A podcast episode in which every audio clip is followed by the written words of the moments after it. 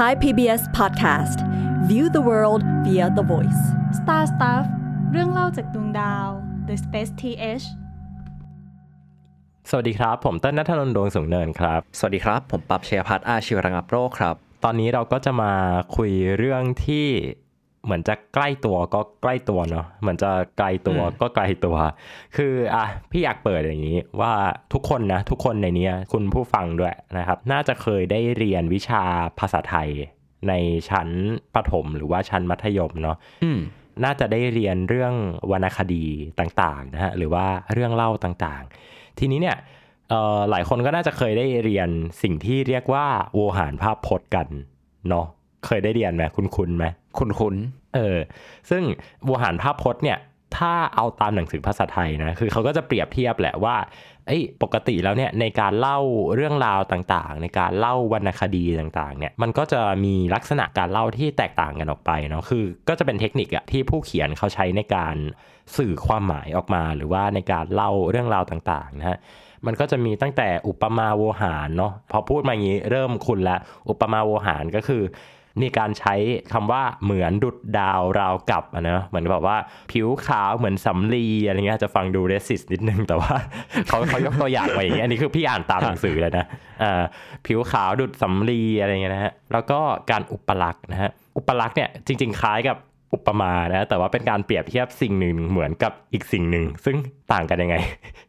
คืออุปลักษณ์เนี่ยภาษาอังกฤษเขาจะใช้คำว่า metaphor metaphor มันก็คือการแบบการเปรียบเหมือนเปรียบเธอเหมือนเพชรงามน้ำหนึ่งอะไรประมาณเนี้ยเนาะแล้วมันก็จะมีอะไรต่างๆ แบบเนี้ยเยอะแยะเลยนะ มีแบบสัญลักษณ์ มีอธิพจน์ มีสัทพจน์เนาะสัทพจน์ก็คือการแบบเรียนเสียงธรรมชาติ เช่นแบบว่าเสียงคลื่นอะไรเงี้ยฮะครับหรือว่าเสียงของสัตว์ซาๆเสียงดนจิบตๆรีอ่าซาซาจิบจิบฝนฝนตกปอแปะปอแปะพรำพรฝนตกคำพำฝนตกคำพำ เสือร้องโฮกปิบำทำไมเสือต้องลงหกปีผมยังไม่เข้าใจจนถึงทุกวันนี้เลย ครับโอเคไม่เป็นไรแต่ว่ามันมีอันหนึงแหละที่เป็นหัวข้อของพอดแคสต์ในตอนนี้เนาะที่หลายคนอืมก็น่าจะเห็นในหัวข้อแล้วล่ะนะฮะคือมันจะมีภาพพจน์อันหนึ่งนะฮะชื่อว่าบุคลาธิสถานอ่าหรือว่าบุคคลวัตรนะฮะซึ่งบุคลาธิสถานเนี่ย เขาจะไปแปลตรงกับภาษาอังกฤษนะฮะคือคำว่า personification นะฮะก็คือแปลตรงตัวเลยเนาะคือการทำให้มันกลายเป็นคน กลายเป็นตัวบุคคลนะครับซึ่งไอ้บุคลาธิสถานเนี่ยมันก็คือการเปรียบเทียบสิ่งที่ไม่ใช่มนุษย์อะให้มีพฤติกรรมเหมือนกับเป็นมนุษย์เนาะอย่างเช่น ประเทศจะเสียใจอันนี้โอ้โหถ้าคนไทยไม่รักชาติประเทศจะเสียใจ แต่คือประเทศมันก็คงมันไม่ใช่คนเนาะมันคือจะมาเสียใจก็ไม่ได้ หรือว่าฟ้าต้องหลั่งน้ำตา แผ่นดินต้องร่ำไห้เสียใจอีกแล้วอื้อหือเสียใจอีกหรือแล้วมีมีอะไรที่ไม่เสียใจไหมเปรียบเทียบ เออไม่ค่อยมีเนาะเออก็น่าโกรธเหรอก็น่าจะมีฟ้าพิโรธอะก็โกรธอ่า ธรณีพิโรธอะไรก็ว่าธรไปณีกันแสงเอะไม่เห็นมีแบบธรณีดีใจบ้างเลยธรณีดีใจ ครับ ฟ้านี่ไงฟ้าฟ้าดีใจ ฟ้าดีใจที่เราได้กลับมาพบกันอะไรประมาณเนี้ย ได้อยู่ได้มีอยู่คนใช้คำนี้ด้วยอะจากผมน่าจะไม่อ่านรู้วรรณคดีน้อยไปหน่อยไม่ไม่เคยเพิ่งคิดเมื่อกี้นี้แต่แต่ส่วนใหญ่มันก็จะไปทางเสียใจอะไรเนาะคือแบบจากกันเมื่อไหรฟ้าก็คงจะผิดหวัง แต่เอาเป็นว่าไอ้บุคลาธิสถานเนี่ย มันก็คือการเอาสิ่งที่ไม่ใช่คนน่ะไม่ว่าจะเป็นสิ่งของสถานที่อะไรต่างๆ เนี่ยมาทำพฤติกรรมที่มันเหมือนกับคนอืมเนาะให้กลายเป็นบุคคลนะฮะซึ่งบุคลาธิสถานมันก็คือมันมันคือบุคคลบวกกับอธิษฐานอะคืออธิษฐานให้กลายเป็นบุคคลว่างั้นเถอะนะครับซึ่งหัวข้อที่เราจะมาพูดคุยกันในวันนี้เนี่ยมันก็คือเออบุคลาธิสถานของสิ่งที่ น่าจะใกล้ตัวเราใกล้ตัวแบบเราและคุณผู้ชมเนาะเพราะว่าเราทำสื่ออวกาศกันครับนะครับ ดังนั้นหัวข้อที่เราจะมาพูดถึงในวันนี้ก็คือบุคลาธิสถานของยานอวกาศนั่นเองอืมอ่าครับน่าแปลกใจไหมว่ายานอวกาศมันจะมามีพฤติกรรมหรือว่ามีท่าทางมีความรู้สึกเหมือนกับคนได้ยังไง จริง ๆ แบบ รู้สึกว่ามันเป็นเรื่องที่พอสมมติไม่มีคนพูดถึงอะมันก็จะไม่ค่อยนึกถึงเนาะแต่ว่าถ้าแบบพูดถึงว่าเออสังเกตไหมว่าเราเคยเอายานอวกาศมาพูดถึงในแง่มุมของการเป็นน้องหรือว่าเออในแง่มุมของการเป็นบุคคล ผมก็จะเออว่ะอย่างเช่น Google Doodle ที่แบบไอ้หน้าแรกของ Google ที่จะชอบมีรูปการ์ตูนอะไรเงี้ยฮะตอนที่เจมส์เว็บปล่อยภาพภาพแรกออกมา เขาก็ทำฉลองเป็นรูปเจมส์เว็บแบบมีหน้ายิ้ม ถือกล้องอยู่ถ่ายรูปจักรวาลหรือว่า ยุคก่อนหน้านั้นอะไรเงี้ยก็จะมีอย่างแคสซินีที่ไปสำรวจดาวเสาร์ที่ก็จะเป็นรูปของแบบยานแคสซินีที่ก็เป็นหน้ายิ้มเป็นรูปคนเหมือนกันไปสำรวจดาวเสาร์อะไรประมาณนี้เนาะอืมครับสาเหตุที่เราหยิบยกเรื่องนี้มาคุยกันนะฮะเพราะว่ามันมีซีรีส์ของ Amazon Prime เรื่องหนึ่งนะครับ จริงๆ ไม่ได้เป็นซีรีส์ด้วยเป็นแบบตอนเดียวจบนะฮะ เป็นภาพยนตร์สารคดีละกันความยาวประมาณ 1 ชั่วโมงกว่าๆเกือบ 2 ชั่วโมงนะฮะ สารคดีเรื่องเนี้ยมันชื่อว่า Good Night Oppy นะครับอืมออปปี้เนี่ยมันเป็นเหมือนกับชื่อเล่นเนาะของยานอวกาศที่ชื่อว่า Opportunity นะฮะ ซึ่งครับเจ้ายาน Opportunity เนี้ยมันเป็นยานอวกาศขนาดไม่เล็กไม่ใหญ่นะฮะ เป็นยานโรเวอร์ที่ถูกส่งขึ้นไป วิ่งบนดาวอังคารนะฮะตั้งแต่ปี 2004 มันมีเหตุการณ์สำคัญก็คือในต้นปีนะฮะ 2018 ที่ผ่านมา มันมีเหตุการณ์ว่าเจ้ายาน Opportunity เนี้ยมันโดนพายุทรายนะฮะครับทำลายทำให้ไม่สามารถที่จะทำภารกิจต่อไปได้แล้วนะ แต่ว่าต่อให้พูดว่ามันโดนทำลายเนี่ยจริง ๆ แล้วเนี่ยตัวยานเนี่ยถูกออกแบบมาให้ทำงานได้เพียงแค่ 90 วันเท่านั้น แต่เขาก็อยู่มาได้นานเป็นเวลา 15 ปี ก็เลยกลายเป็นยานอวกาศอันเป็นที่รักของประชาชนคนทั่วไปนะฮะซึ่ง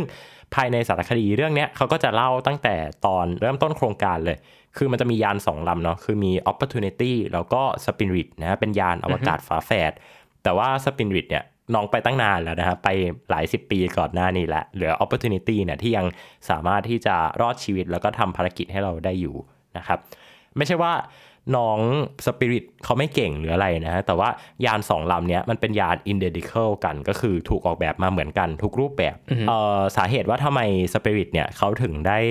จากเราไปก่อนเนี่ยก็เพราะว่าเขาไปลงจอดในบริเวณที่อุณหภูมิมันเอ็กซ์ตรีมมากกว่านะคือเอ่อหน้าหนาวเนี่ยก็จะหนาวสุดๆไปเลยนะคือครับไปอยู่ในบริเวณที่ค่อนไปทางซีกเหนือของดาวอังคารมากกว่า ก็เลยอาจจะมีสภาพอากาศต่างๆ ที่รุนแรงกว่า opportunity เล็กน้อย และนี่แหละครับก็คือเออสิ่งที่เราจะมาเปิดหัวข้อกันในวันนี้นะ ประเด็นก็คือเออในเรื่องเนี่ยในสารคดีที่เราจะหยิบยกมาพูดถึงเนี่ยวิธีการเล่าเรื่องเนี่ยมันเป็นบุคลาธิสถานทางเรื่องร้อยเปอร์เซ็นเลยอืมครับมันจะมีความแบบมีความมองว่าตัวยานอวกาศเนี่ยมันเป็นเหมือนคนคนหนึ่งอะ่ะเป็นเหมือนเด็กคนหนึ่งที่ไปแบบวิ่งเล่นอยู่บนดาวอังคารอะ แล้ววิธีการตัดนะฮะวิธีการเล่าต่างๆเนี่ยการแบบออกท่าทางต่างๆ คือยานสองลำเนี้ยมันจะมีเหมือนกับเป็นหน้า ตัวยานเนี่ยอะมันก็จะเป็นตัวโรเวอร์ปกติเนาะทีเนี้ยมันจะมีเหมือนเป็นคอยื่นขึ้นมา เป็นแบบเป็นก้านอะไรยื่นขึ้นมาสักอย่างหนึ่งแล้วด้านบนอะมันจะมีกล้องติดอยู่สองตัว แบบสมมาตรกัน ซึ่งถ้าดูดีๆอะทุกคนมันจะดูเหมือนตามากอือฮึๆเขาบอกว่าสาเหตุที่เขาออกแบบให้มาเป็นอย่างเงี้ย เพราะว่า เขาอยากได้ภาพของดาวอังคารในลักษณะที่เหมือนเอาคนจริงๆอะไปยืนมอง ดังนั้นตัวความสูงของยานเนี่ยเมื่อเทียบออกมาเนี่ยเขาลองเปรียบเทียบดู มันจะอยู่ประมาณความสูงของเด็กประมาณแบบ 7-8 ขวบฮะก็เป็นเด็กที่ไม่ได้เด็กเล็กมาก ก็ไม่ได้เป็นผู้ใหญ่โตมาก ก็เปรียบเสมือนกับมนุษย์ที่มีความพยายามก้าวแรก ๆ ในการไปสำรวจดาวอังคารเหมือนแบบเด็กที่แบบเพิ่งเติบโตอะไรขึ้นมาอย่างเงี้ยเนาะคือเขาคิดอย่างนี้เลยนะ แล้วก็สาเหตุว่าทำไมต้องมีสองตาเนี่ยก็เพราะว่า ปกติแล้วเนี่ยตาของมนุษย์เนี่ยมันจะเป็นการมองภาพที่มันไม่ได้แบบมันไม่ได้เรียบสนิทอะแต่มันจะเห็นมิติต่างๆ เห็นถึงแบบการเหลื่อมกันเห็นของวัตถุเห็นพาราแล็กซ์ต่างๆ เนี่ยมันทำให้เราสามารถกะระยะได้ว่าเอ้ยวัตถุเนี้มันอยู่ใกล้หรือไกล ไม่เชื่อคุณผู้ชมลองแบบใช้ชีวิตด้วยตาข้างเดียวดูอะจะพบว่าหลายอย่างในชีวิตอะอาจจะแบบยากขึ้นนิดนึงยากขึ้นใช่ใช่อืมเพราะว่าเราก็จะไม่รู้ว่าวัตถุมันจะแบบเอยู่ห่างไปแค่ไหนแบบบางทีเราแบบหยิบของคว้าของเนี่ยอาจจะแบบกะระยะไม่ถูก นี่ก็เลยเป็นเหตุผลว่าทำไมต้องมีสองตา ซึ่งเจ้ายานสปิริตแล้วก็ opportunity เนี่ย ก็จะไม่สปอยละกันนะครับ ว่าในภาพยนตร์เนี่ยเขามีการพูดถึงมันไว้อย่างไรบ้าง แต่ว่าแนะนำให้ไปดูนะครับ เพราะว่ามันมันสนุกจริง ๆ ทีนี้ถามว่าการเอายานอวกาศเนี่ย มาเป็นเหมือนกับมีชีวิตอะเป็นเหมือนแบบเป็นน้องอะคือถ้าพูดง่ายๆ คือเดี๋ยวนี้เขาจะติดคำว่าน้องเนาะเรียกอะไรว่าน้อง รถก็เป็นน้อง คอมพิวเตอร์ก็เป็นน้อง หุ่นยนต์อะไรต่างๆกลายเป็นน้องหมดแล้วนะครับ อันนี้ก็คือเราเอาบุคลาธิสถานเนี่ยมาใช้ในการบอกเล่ากัน ซึ่งพี่อยากจะบอกว่าถ้าเราลองศึกษาไปถึงประวัติของสปิริตและก็ Opportunity เนี่ยเราจะพบว่ามันถูกเซตเอาไว้แล้วว่าให้ถูกมองว่าเป็นน้อง เก็ตปะคือครับคือมันก็ไม่ใช่ยานอวกาศทุกลำเนาะที่คนจะมองว่าเป็นน้องขนาดนั้น อย่างเช่นเมื่อกี้เนี้ยก่อนที่เราจะมาอัดอันเนี้ยปั๊บก็พูดถึงว่า เอ้ยทำไมจรวด Saturn V ที่ไปลงบนดาวอังคารเราถึงไม่เรียกน้องไปดวงจันทร์พอฮะ เออ ก็เป็นจรวด Saturn V ที่ส่งคนไปดวงจันทร์ หรือว่าอย่าง Space Shuttle ก็ไม่มีใครเรียกแบบ น้องชัตโ e ไม่ได้มีใครไปทำการ์ตูนมีหน้าตาเยอะเท่าไหร่ โอเคก็มันก็อาจจะมีแต่ว่าก็ไม่ได้เยอะอะไรประมาณนี้ ผมก็เลยตั้งข้อสังเกตอย่างหนึ่งว่าส่วนใหญ่พวกยานอวกาศ spacecraft ที่ถูกเอาไป personification นะฮะมันจะเป็นยานอวกาศจำพวกที่เป็นหุ่นยนต์แบบ robotic spacecraft เอออ่าซึ่งผมรู้สึกว่าพอแบบมันเป็นยานที่มันไม่ได้ถูกควบคุมโดยมนุษย์อะฮะมันทำให้ การให้แบบจิตวิญญาณ หรือว่าการให้อืมการให้แบบให้มันมี personal ให้มันมองเป็นน้องอะไรอย่างเงี้ยมันดูมันดูส่งผลดีในหลายแง่มาก อย่างแรกคือในใช่แง่แบบใช่การโปรโมทเออในแง่การอ่าโปรโมทก็อย่างที่พี่เติ้ลบอกว่า การที่แบบคนเราเอ็นดูยานอวกาศอะฮะมันเหมือนเป็นการทำให้เราเอาใจช่วย หรือแม้แต่เวลาเราไปสอนเด็กๆ แล้วมองว่าเออน้องออปปี้นะ หรือว่าแบบน้องสปิริตนะ มันทำให้เด็กเข้าถึงง่ายแล้วแบบดูน่ารักอะฮะมันไม่ได้เป็นแค่แบบหุ่นยนต์ทื่อๆที่ไม่มีอารมณ์ ใช่ กับเรื่องที่ 2 ก็คือเรื่องของ human computer interaction ฮะอืมว่าเหมือนกับมนุษย์มักจะอยาก interact อะไรกับของที่มีความเป็นมนุษย์ในระดับหนึ่งที่ไม่มากเกินไปและไม่น้อยเกินไป เพราะถ้ามันเหมือนมนุษย์เกินไปอะไรเงี้ยหลายคนก็อาจจะเคยเห็นพวกหุ่นยนต์ Android เมื่อ 10 ปีที่แล้วที่เขาเคยพยายามทำเป็นให้มันเหมือนมนุษย์จัดๆเนาะแล้วปรากฏว่าคนรู้สึกว่ามันสยองมากอ่าฮะๆอะไรประมาณนี้ เพราะแบบมันจะมี gap ที่เรียกว่า uncanny valley ครับที่ถ้ามันเหมือนมนุษย์เกินไปมนุษย์จะไม่ค่อยสะดวกใจในการ interact เท่าไหร่ กับมนุษย์ก็ไม่อยาก interact กับอะไรที่ไม่มีความเป็นมนุษย์เลย หรือแบบไม่มีความน่ารักเลยอะไรเงี้ยฮะเพราะแบบมันดูค่อนข้างไกลตัว แล้วมันดูค่อนข้างลำบากใจที่เราจะไป interact กับของอะไรแบบนั้น ใช่ครับ ซึ่งพี่ว่าไอ้เจ้า Opportunity เนี้ยมันได้ 2 ข้อเนี้ยไปเต็ม ๆ เลยนะครับ อย่างแรกก็คือเรื่องของการที่ประชาชนจะแบบมาเอ็นดูอะถ้าพูดง่ายๆ แบบโอ้ยน้องน่ารักอะจังเลย เอาไปสอนครับเด็กๆ ตามโรงเรียนเด็ก ๆ แบบ ตื่นเต้นเนาะเหมือนแบบน้องเป็นหุ่นยนต์ตัวหนึ่งภาพพวกเนี้ยนะฮะมันก็ถูกนำมาเผยแพร่อยู่เป็นประจำนะฮะโดยเฉพาะกับทางฝั่งนาซาเนี่ย แล้วก็ตัว opportunity กับ spirit เนี่ยด้วยความที่ขนาดตัวมันไม่ใหญ่มากเนาะอืมเอามาแบบเอามาโชว์อะเอาหุ่นตัวอย่างมาโชว์ให้เด็กๆเด็กๆก็จะรู้สึกว่าเอ้ยเขาคอนเน็กกับมันได้เหมือนแบบน้องเป็นหุ่นยนต์ตัวหนึ่งที่น่ารักมากๆ หรือแม้กระทั่งเจ้า Spirit of Opportunity เนี่ยก็ส่งผลกับแอนิเมชันตัวหนึ่งที่ออกมาหลังจากนั้นก็คือภาพยนตร์เรื่อง WALL-E อืมฮะเราจะพบว่า น้องคือ Spirit กับ Opportunity มาก ๆ น้อง WALL-E อืมแล้วก็จะมีหุ่นยนต์ที่วออีไปแอบชอบเนอะชื่อ EVE ที่แบบว่าเป็นหุ่นยนต์ลอยไปลอยมา มีความแบบว่าไฮเทคล้ำๆหน่อยนิดนึง บางคนก็มีความก็แอปเปิลเออบางคนก็บอกว่ามัน Apple มาก ๆ ซึ่งเอาจริงก็ไม่แปลกใจ เพราะว่าทีมพิกซาที่ทำแอนิเมชันตัวนี้เนี่ยส่วนมากก็สนิททำงานชิดเชื้อกับทีม Apple นะครับ หรือแม้กระทั่ง Steve Jobs เองที่ฮะตอนนั้นก็เป็นบอร์ดบริหารพิกซาเนี่ยก็เป็น CEO ของ Apple แล้วฮะ จริงๆ fun fact อย่างหนึ่งคือเสียงสตาร์ทอัพของ w a l l E อะฮะเวลามันเปิดเครื่องมันคือมันคือเสียงสตาร์ทอัพของ Mac ใช่ฮะซึ่งก็อยู่ถึงทุกวันนี้เลยเนาะเหมือนมันมันเคยหายไปช่วงหนึ่งแล้วแบบคนก็แบบเรียกร้องโหยหา และ Apple ก็เลยเอากลับมา อืมอ่าเอ้ยไม่ใช่เสียงสตาร์ทอัพดิ เป็นเสียงแบบเวลามันชาร์จเสร็จของ w a l l E อะมันจะเป็นเสียงสตาร์ทอัพของ Mac อ๋อฮะครับ ก็นี่แหละอันนี้ก็คือตัวอย่างเนาะว่า มันส่งผลแล้วก็มีอิทธิพลต่อ public อะหรือว่า ต่อสิ่งที่อืมคนธรรมดาทั่วไปประชาชนจะมองนะครับ ซึ่งครับถามว่ายานเนี้ยมันได้ประโยชน์จากสิ่งนี้อย่างไร ต้องบอกว่าโครงการมา exploration rover นะฮะซึ่งเป็นโครงการที่มีการทำยาน Spirit แล้วก็ Opportunity เนี่ยอือฮึตอนนั้นเนี่ยไม่เคยมียานไปเสี่ยงลงจอดดาวอังคารเลย เพราะว่าตอนนั้นโอกาสในการลงจอดสำเร็จเนี่ยมันเป็นแค่แค่หนึ่งในสี่เท่านั้นเองอือฮึคือยาน3ใน4ที่ถูกส่งไปลงอะระเบิดหมดนะครับ และยิ่งตอนนั้นเนี่ย มันดันมีเหตุการณ์ว่าตัวเอ่อยานมาสโพล่าแลนเดอร์เนี่ยไปลงจอดไม่ได้เพราะว่าใช้หน่วยผิดนะฮะ ถ้าใครครับที่ติดตามข่าวด้านวงการอวกาศน่าจะจำเหตุการณ์นี้กันได้ ยานลำล่าสุดนะในยุคนั้นเนี่ย 2003 เนี่ยที่ไปลงจอดดาวอังคารได้สำเร็จเนี่ย ก็คือยาน Mars Pathfinder นะฮะ ซึ่ง Pathfinder เนี่ยคือย้อนกลับไปไกลมาก ตั้งแต่ปี 1996 เลยทีเดียว แล้วคือเทคโนโลยีมันเก่ามาก แล้วก็เออแบบยานลำเล็กมากอะฮะมันไม่ได้ขนอุปกรณ์ไปเยอะ ใช่ใช่อืมเขาก็เลยแบบต้องบอกว่า Pathfinder เนี่ยมันเป็นยานที่ไปลงจอดดาวอังคารแล้วจะบอกว่าบังเอิญก็ไม่ได้แหละ แต่มันดันสำเร็จละกันใช้คำว่ามันดันสำเร็จ มันดันโชคดีสำเร็จ ดันเป็นยานที่รอดจากหนึ่งในสี่ตอนตอนนั้นนะฮะก่อนหนั้นนั้นเนี่ยยานที่ไปลงดาวอังคารเนี่ยก็คือยานไวกิ้งเนาะครับ พันเก้าร้อยเจ็ดสิบกว่าๆในยุคนั้นเนี่ยข้ามมาหลายหลายยุคหลายสมัยเลย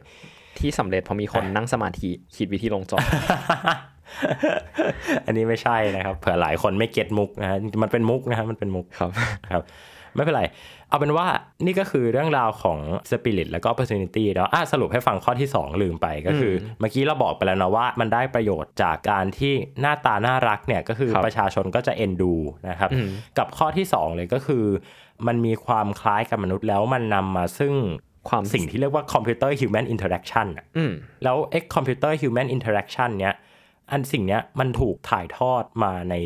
ซีรีส์ที่พี่พูดถึงเมื่อกี้เนี้ยรุนแรงมากคๆรับคือมันจะมีตอนที่ตัวยานอะพยายามจะเดินทางครั้งแรกบนดาวอังคารนะ ก็คือแบบพยายามวิ่ง แล้วตัวยานเนี่ย มันก็จะมี AI แหละนะฮะมันมี AI ที่คอยเอาไว้ดูว่า เอ้ย มันจะมีสิ่งกีดขวางอะไรหรือเปล่านะฮะทีเนี้ย มันมีเหตุการณ์หนึ่งที่ยานในช่วงแรก ๆ เลยนะฮะวิ่งไปแล้วก็แบบหยุดบอกว่าข้างหน้ามีเหว ไปไม่ได้แล้ว เราวิศวกรที่ JPL ก็งงมากว่าเอ้าน้องเป็นอะไรทำไมน้อง บอกว่าข้างหน้าเป็นเหว ปรากฏว่าไปดูกล้องเอ้านี่มันเงายานนี่หว่า คือน้องน่ารักมากน้องคิดว่าเงาของตัวเองอะเป็นเหว โอ้คือมันมีความน้องมากอะ เห็นปะฮะเออแล้ว พี่มองว่าเนี่ยคือคอมพิวเตอร์ human interaction เออโอเค ก็เป็นข้อที่สามว่าสมมติว่าถ้ามันมีอะไรแปลกๆ แบบนี้คนก็จะไม่โทษวิศวกรก็จะแบบ โอ้ น้อง ใช่ใช่ประเด็นก็คือวิศวกรเขียนกฎมาได้ห่วยมากครับโอเค เขาลงจอดแบบยานบนดาวอังคารได้ก็ให้เครดิตเขานิดนึงแล้วกันฮะอ่าฮะซึ่งอันเนี้ยมันมันมีความใกล้เคียงกับแบบ พี่เล่าให้ฟังสนุกสนุกๆก็คือ คือคือที่บ้านพี่มันก็จะมีไอ้หุ่นยนต์ดูดฝุ่นนะเนาะอืมปั๊บก็น่าจะเคยเห็นนะฮะครับบางทีมันไปติดแบบสายชาร์จ หรือไปติดอะไรอย่างเงี้ย มันก็จะเด้งแจ้งเตือนมาในมือถือแล้วแบบพี่ก็น้องติดอะไรวะเออออืมเนี่ยคือมันมีจะมีโมเมนต์แบบเนี้ยเกิดขึ้น มันทำให้เรารู้สึกว่าเราแบบเราไม่ได้ทำงานกับแบบหุ่นยนต์เดียวๆอะแต่มันก็มีความแบบ emotional support ของทีมที่ทำงานเหมือนกันเนาะอืมดังนั้นพี่ว่า ยิ่งแบบเรามองว่าสิ่งที่เราทำงานด้วยมันเป็นน้องมากขึ้นเท่าไหร่อะเราเราจะยิ่งแบบแฮปปี้กับมันมากขึ้นเท่านั้นอะครับเหมือนถ้าผมเออนี่ก็คือข้อที่สองอืมเหมือนอย่างเช่นในหลายบริษัทเทคตอนเนี้ยฮะมันก็จะมีทีมที่สนใจเกี่ยวกับเรื่อง human behavior หรือเรื่อง human computer interaction อย่างที่พี่เติ้ลเล่าไว้เลยว่า เขาจะมาโฟกัสไม่ใช่เกี่ยวกับด้าน cutting edge technology อะฮะแต่จะเป็นด้านว่าทำยังไงให้ user อย่างเราเนี่ยสะดวกใจกับการใช้เทคโนโลยีชิ้นหนึ่งมากยิ่งขึ้น เมื่อก่อนถ้าใครทันยุค Windows XP เนาะมันก็มีแบบ Clipper อีตัวที่หลายคนบอกว่าน่ารำคาญอะไรประมาณเนี้ยอ่าที่แบบอ่าโอเคมาแนะนำให้ ตอนนั้นเราก็รู้ว่าเออมนุษย์อาจจะไม่ได้สะดวกใจกับอันนี้เพราะมันน่ารำคาญเกินไปอะไรประมาณนี้ จนกระทั่งมันถูกวิวัฒนาการขึ้นมาเรื่อยๆ เป็น voice assistant บ้าง หรือว่าเป็นแบบตัวการ์ตูนยุคใหม่ๆบ้าง ที่แบบโอเคเราก็บางทีจะเจอ หรือเป็น Siri อืมฮะซึ่ง Siri นี่ก็คือน่ารักเนาะคือออ Siri เนี่ยไม่มีหน้าไม่มีตา ไม่มีใครรู้ว่า Siri หน้าตาเป็นยังไงใช่แต่คนก็จะก็รู้สึกผูกพันกับ Siri แล้วก็รู้สึกว่าเฮ้ย Siri มันมันอยู่ตรงไหนของ iPhone อะไรอย่างเงี้ยเออผมจำได้เลยแบบยุคแปลกดีแรกเนอะที่ Siri เข้ามาใน Mac OS รอบแรกคือแบบผมตั้งหน้าตั้งตารอวันอัปเดตมากๆเพราะอยากเล่นอือหือแบบมันน่ารักอะไรเงี้ยเออซึ่งจริง ๆ แบบการออกแบบ Siri Alexa หรือว่า Google Google Assistant โอเคไม่มีชื่อ มันมีบทความที่เขียนเกี่ยวกับเรื่องนี้เหมือนกันนะฮะ ว่าทำไม Siri ถึงต้องเป็นออฟทำไม Google Assistant ถึงเป็นแบบเส้นสี่แถบอะไรประมาณเนี้ยมันแสดงถึงแบบคาแรคเตอร์บางอย่างของมันเหมือนกัน หรือว่าทำไมเสียง ที่มันออกมาใน voice assistant แต่ละตัวต้องเป็นแบบนั้น เพราะมันเป็นเรื่องว่าจะทำยังไงให้มันสะดวกใจในการใช้ นี่ก็คือเรื่องของ Spirit แล้วก็ Opportunity เนาะทีเนี้ยอะหลายคนก็น่าจะสงสัยแล้วว่า เอ้ยแล้วมันมีเหตุการณ์อะไรแบบเนี้ยในยานอวกาศลำอื่นด้วยหรือเปล่านะฮะทีนี้ตัวอย่างที่พี่จะยกมาสองอืมสองกรณีละกันนะ จริง ๆ มันก็มีอีกเยอะแยะมากมายนะครับแต่ว่าพี่อยากยกตัวอย่างสองกรณีนี้ ก็คือกรณีของยานแคสซินี ที่อืมก็เป็นยานที่ไปสำรวจดาวเสาร์ใช่ครับ ยานแคสซินีเนี่ยเขาเดินทางถึงดาวเสาร์เนี่ยในช่วงประมาณปี 2004 นะฮะปลายปี 2004 ต้นปี 2005 แล้วก็เขาครับอยู่กับดาวเสาร์เนี่ยมาเป็นเวลานานนะฮะก็เป็น 10 ปีอะเป็น10กว่าปี10ปีเอออมเขามาถึงจุดที่เรียกว่า end of mission หรือว่าจุดที่แคสซินีเนี่ยจะต้องแบบ เอ้ยจะต้องแบบหยุดทำภารกิจแล้วนะฮะคือในปี 2017 นะครับ ตอนนั้นเนี่ยสิ่งที่เกิดขึ้นก็คือ NASA สร้าง narrative ให้ยานแคสซินีเนี่ยออกมาได้ซาบซึ้งน่าตรึงใจมากนะฮะ คือมันจะมีคลิปวิดีโอคลิปวิดีโอหนึ่งนะฮะ อะเล่าให้ฟังก่อนว่ามันน่าเศร้ายังไงเนาะ คือปกติแล้วนะฮะในภารกิจสำรวจอวกาศต่างๆ เนี่ย มันก็จะมีกฎที่เรียกว่า planetary protection หรือว่าการปกป้องดาวเคราะห์หรือว่าบริวารของดาวเคราะห์เนี่ย ไม่ให้มันปนเปื้อนกับชิ้นส่วนยานอวกาศ หรือว่าพยายามมีขยะบนดาวต่างๆเนี่ยให้มันน้อยที่สุดละกัน เพราะว่าเขากลัวว่าในอนาคตเนี่ยถ้าเกิดว่าวันหนึ่งเนี่ยมนุษย์ไปสำรวจเนี่ยแล้วดันไปเจอว่าเอ้ยมันมีแบคทีเรีย หรือมันมีสิ่งมีชีวิตเติบโตขึ้นมาเนี่ยเราจะได้มั่นใจได้ว่าเอ้ยไอสิ่งมีชีวิตนั้นน่ะมันอยู่บนดาวเนี่ยจริง ๆ ไม่ใช่ว่ามันเกาะไปกับยานอวกาศจากโลกนะซึ่งจริง ๆ แล้วเนี่ยใน process ในการทำยานอวกาศเนี่ยมันก็จะต้องผ่านclean room อยู่ดีเนาะว่า มันก็คงไม่ไม่มีแบบเซลล์หรือว่าไม่มีอะไรที่แบบเดินทางไปด้วยหรอกแต่ว่ามันก็เป็นแบบเป็นมาตรการมาตรการอีกชั้นหนึ่งเออเพื่อความปลอดภัยนะเขาก็เลยออกแบบให้ยานแคสซินีเนี่ยตอนที่ end of mission เนี่ยให้พุ่งเข้าไปหาดาวเสาร์นะครับ ดาวเสาร์เนี่ยมันเป็นดาวแก๊สเนาะพอยานอวกาศมันพุ่งเข้าไป มันก็จะโดนเผาไหม้นะโดนความกดดันโดนแรงมหาศาลเนี่ยเผาไหม้แล้วก็จนระเบิดออกนะไม่เหลือเป็นชิ้นๆนะ สิ่งที่นาซาเขาพยายามจะเล่าเนี่ยก็คือแคสซินีเนี่ยนะฮะเธอได้ทำภารกิจได้สร้างการค้นพบต่างๆ มากมายเหลือเกิน จนวันสุดท้ายเนี่ยแคสซินีเนี่ยจะทำภารกิจที่กล้าหาญที่สุดก็คือการพุ่งเข้าไปในดาวเสาร์นะฮะอันนี้คือสิ่งที่นาซาเล่าเลยนะ แล้วเขาก็เล่าว่าก่อนหน้านี้ตอนที่แบบแคสซินีเหมือนกับรู้ตัวว่า เอ้ยเดี๋ยวจะอยู่ได้อีกไม่นานแล้วอะแคสซินีก็จะทำภารกิจที่แบบ มีความเสี่ยงมากๆ ก็คือการบินตัดวงแหวนดาวเสาร์ซึ่งสิ่งเนี้ยแคสซินีไม่เคยทำมาก่อน เพราะว่ามันอันตรายมากอะคือถ้ามันไปชนกับก้อนหินชนกับอะไรก็คือยานก็จะพังไปเลยใช่ไหมครับ ดังนั้นวิศวกรจะไม่ไม่ค่อยอยากให้แบบมันบินโฉบใกล้กับวงแหวนดาวเสาร์มากเท่าไหร่ในตลอดระยะเวลา 10 กว่าปีที่ผ่านมาที่ทำภารกิจเนาะ แต่ในช่วงเดือนท้ายๆ ของภารกิจเนี่ยโอ้โห วิศวกรเอาใหญ่เลยนะฮะ ทีม JPL เนี่ยก็ปรับวงโคจรให้แบบแคสซินีเนี่ยไปบินตัดวงแหวนของดาวเสาร์หลายรอบ ซึ่งก็ได้ข้อมูลที่น่าตื่นเต้นมานะฮะ ทีนี้ก่อนหน้าที่จะไปทำภารกิจสละชีวิตด้วยการพุ่งชนดาวเสาร์เนี่ยมันมีเหตุการณ์เหตุการณ์หนึ่งเกิดขึ้น ก็คือเขาให้แคสซินีเนี่ยไปบินโฉบดวงจันทร์บริวารดวงหนึ่งของดาวเสาร์ที่ชื่อว่าไททันนะฮะ ซึ่งไททันเนี่ยเป็นดวงจันทร์บริวารที่ยั่วยวนต่อการเดินทางไปสำรวจนะทุกคนลองฟัง personification ในคำพูดเราดูนะ เห็นไหมดวงดาวยั่วยวนให้ยานไปสำรวจ คือดวงดาวมันก็ไม่ได้ยั่วยวนมันก็อยู่ของมันเฉยๆเนาะเรียกได้ว่ายั่วยวนให้มนุษย์เนี่ยเดินทางไปสำรวจ แล้วก็แคสซินีเนี่ยเป็นยานอวกาศลำแรกที่มีการสำรวจดวงจันทร์ไททันเนี้ยอย่างจริงจัง เพราะว่าก่อนหน้านี้ยานที่เดินทางผ่านไปเนี่ยมันคือยาน Voyager แล้ว Voyager เนี่ยเขาเป็นแค่แบบบินผ่านไปแวบเดียวนะไม่ได้มีโอกาสมาบินแบบวนโคจรได้เหมือนกับแคสซินีแล้ว สิ่งที่แคสซินีทำเนี่ยเขาบังคับแคสซินีนะก่อนที่จะสิ้นสุดชีวิตเนี่ยเขาบังคับแคสซินีให้บินโฉบไปที่ดวงจันทร์ไททันในระยะใกล้รอบสุดท้าย แล้วก็ถ่ายภาพภาพหนึ่งมา ภาพนั้นเนี่ยชื่อของมันเนี่ยไพเราะมากๆ ภาพนั้นมีชื่อว่าจูบสุดท้ายหรือ The Last Kiss อืมคือมันเพราะมากอะ่ะ มันแบบ โอ้โหนี่คุณต้องแบบดราม่ากับชีวิตขนาดนี้ กับยานอวกาศขนาดนี้เราเป็นภาพที่สวยด้วยนะ ใช่ เป็นเหมือนกับแบบจูบอำลาครั้งสุดท้ายของแบบดาวบริวารที่จะไม่ได้เจอกันอีกแล้วอะแต่ว่าก็ได้แบบให้ข้อมูลมามากมายมหาศาลเหลือเกินนะครับ จนมาถึงวันสุดท้ายนะครับ ที่แคสซินีเองเนี่ยก็ตัดสินใจนะครับ พุ่งดิ่งลงไปยังบรรยากาศของดาวเสาร์นะครับ แล้วทางนาซาเนี่ยเขาก็ได้บรรยายต่ออีกนะ บอกว่า ระหว่างที่แคสซินีกำลังพุ่งผ่านบรรยากาศที่หนาทึบของดาวเสาร์เนี่ยแคสซินีเนี่ยจะใช้พลังเฮือกสุดท้ายในการหันเสาอากาศเนี่ยกลับมาที่โลก เพื่อที่จะให้เก็บข้อมูลสุดท้ายอะว่าบรรยากาศของดาวเสาร์มันเป็นยังไง แล้วก็เพื่อที่จะส่งข้อความบอกลาเป็นครั้งสุดท้าย ก่อนที่ยานแคสซินีจะพุ่งเข้าไปในใจกลางของดาวเสาร์แล้วก็แตกออกเป็นชิ้นๆเพื่อเป็นส่วนหนึ่งของดาวเสาร์ไปตลอดกาล โอ้โห คือคุณต้องคิดคำพูดแบบนี้มาได้ยังไง มันแบบมัน dramatic มาก เออ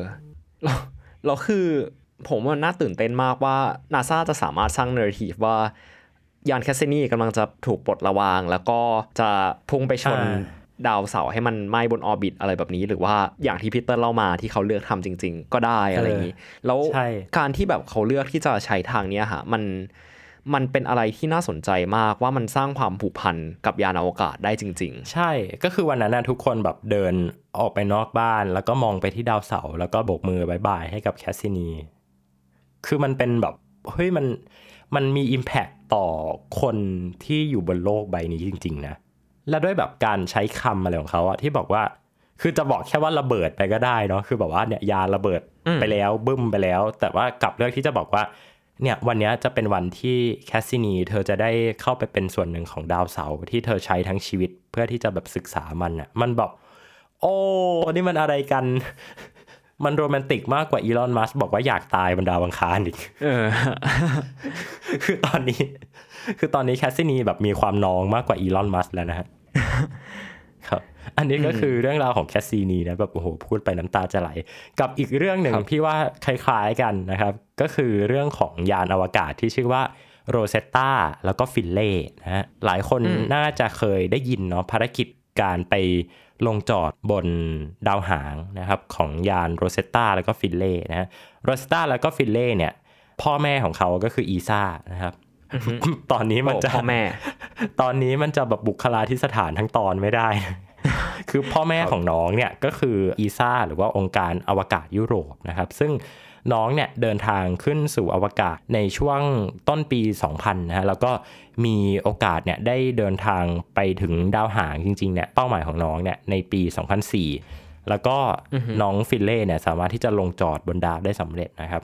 ตัวนี้เนี่ยอีซ่าเนี่ยก็คือไปไกลมาก ทำแอนิเมชันนะที่เป็นเหมือนกับชีวิตการผจญภัยการเดินทางของโรเซตตาแล้วก็ฟิลเล่นะฮะคือโรเซตตาก็จะเป็นยานอวกาศเนาะเป็นยานลำใหญ่ ๆ แล้วก็ฟิลเล่เนี่ยเป็นยานลำเล็ก ๆ ที่เกาะไปกับโรเซตตาแล้วก็มีหน้าที่ไปลงจอดนะครับฟิลเล่ก็จะแบบร้องตลอดทางเลยว่าแบบ Are we there yet Are we there yet ถึงหรือยังถึงหรือยังอะไรอย่างเงี้ยฮะอืมแล้วก็แบบกระโดดคือเหมือนแบบเด็กคนหนึ่งอะที่แบบว่ากำลังแบบ ตื่นเต้นอะว่าเหมือนกำลังจะได้ไปต่างจังหวัดอะแล้วก็แบบว่าตะโกนในรถว่าถึงหรือยังถึงหรือยังอะไรครับ ใช่ใช่นะครับ ในขณะที่โรเซตตาเนี่ยก็มีความโตขึ้นมาหน่อย เหมือนกับแบบมีความเป็นพี่นะฮะพี่สาวหรือพี่ชายก็ไม่รู้ในเรื่องไม่ได้บอกนะฮะแล้วก็อ่านหนังสือคือโรเซตตาเนี่ยเขาจะมีหนังสือเป็นหนังสือที่แบบเหมือนเป็นนิทานอะหนังสือนิทานที่เขารักมากกอดไว้อยู่ตลอดนะฮะซึ่งปรากฏว่าพอเปิดหนังสือเล่มนั้นออกมาเนี่ย เล่มนั้นมันเป็นเหมือนกับนิทานก่อนนอน แต่ว่ามันเป็นนิทานก่อนนอนที่บอกเล่าเรื่องราวการเดินทางของยานอวกาศ ผู้กล้าหาญที่เดินทางไปสำรวจดาวหางมาก่อนหน้านั้น เช่น ยาน g ีออตโตนะฮะยาน Deep Impact ยานอวกาศต่างๆ ที่มีภารกิจมุ่งไปสำรวจดาวหางเนี่ยโรเซตตามองว่าเป็นฮีโร่ของเขารุ่นพี่อ่าครับ แล้ววันหนึ่งเนี่ยโรเซตตาเนี่ยที่มีความเป็นน้องใหม่ที่สุดอะ่ะเขาก็อยากที่จะพิสูจน์ตัวเองบ้าง ด้วยการทำภารกิจที่ ไม่เคยมีใครทำได้มาก่อนเนาะอันเนี้ยก็คือ narrative ที่ทางอีซ่าเขาสร้างขึ้นมา ซึ่งมันน่ารักมากเลยอะ่ะอยากให้ไปดูการ์ตูนจริงๆครับแบบมันน่ารักโคตรเลยแบบเดี๋ยวผมแปะลิงก์ไว้ให้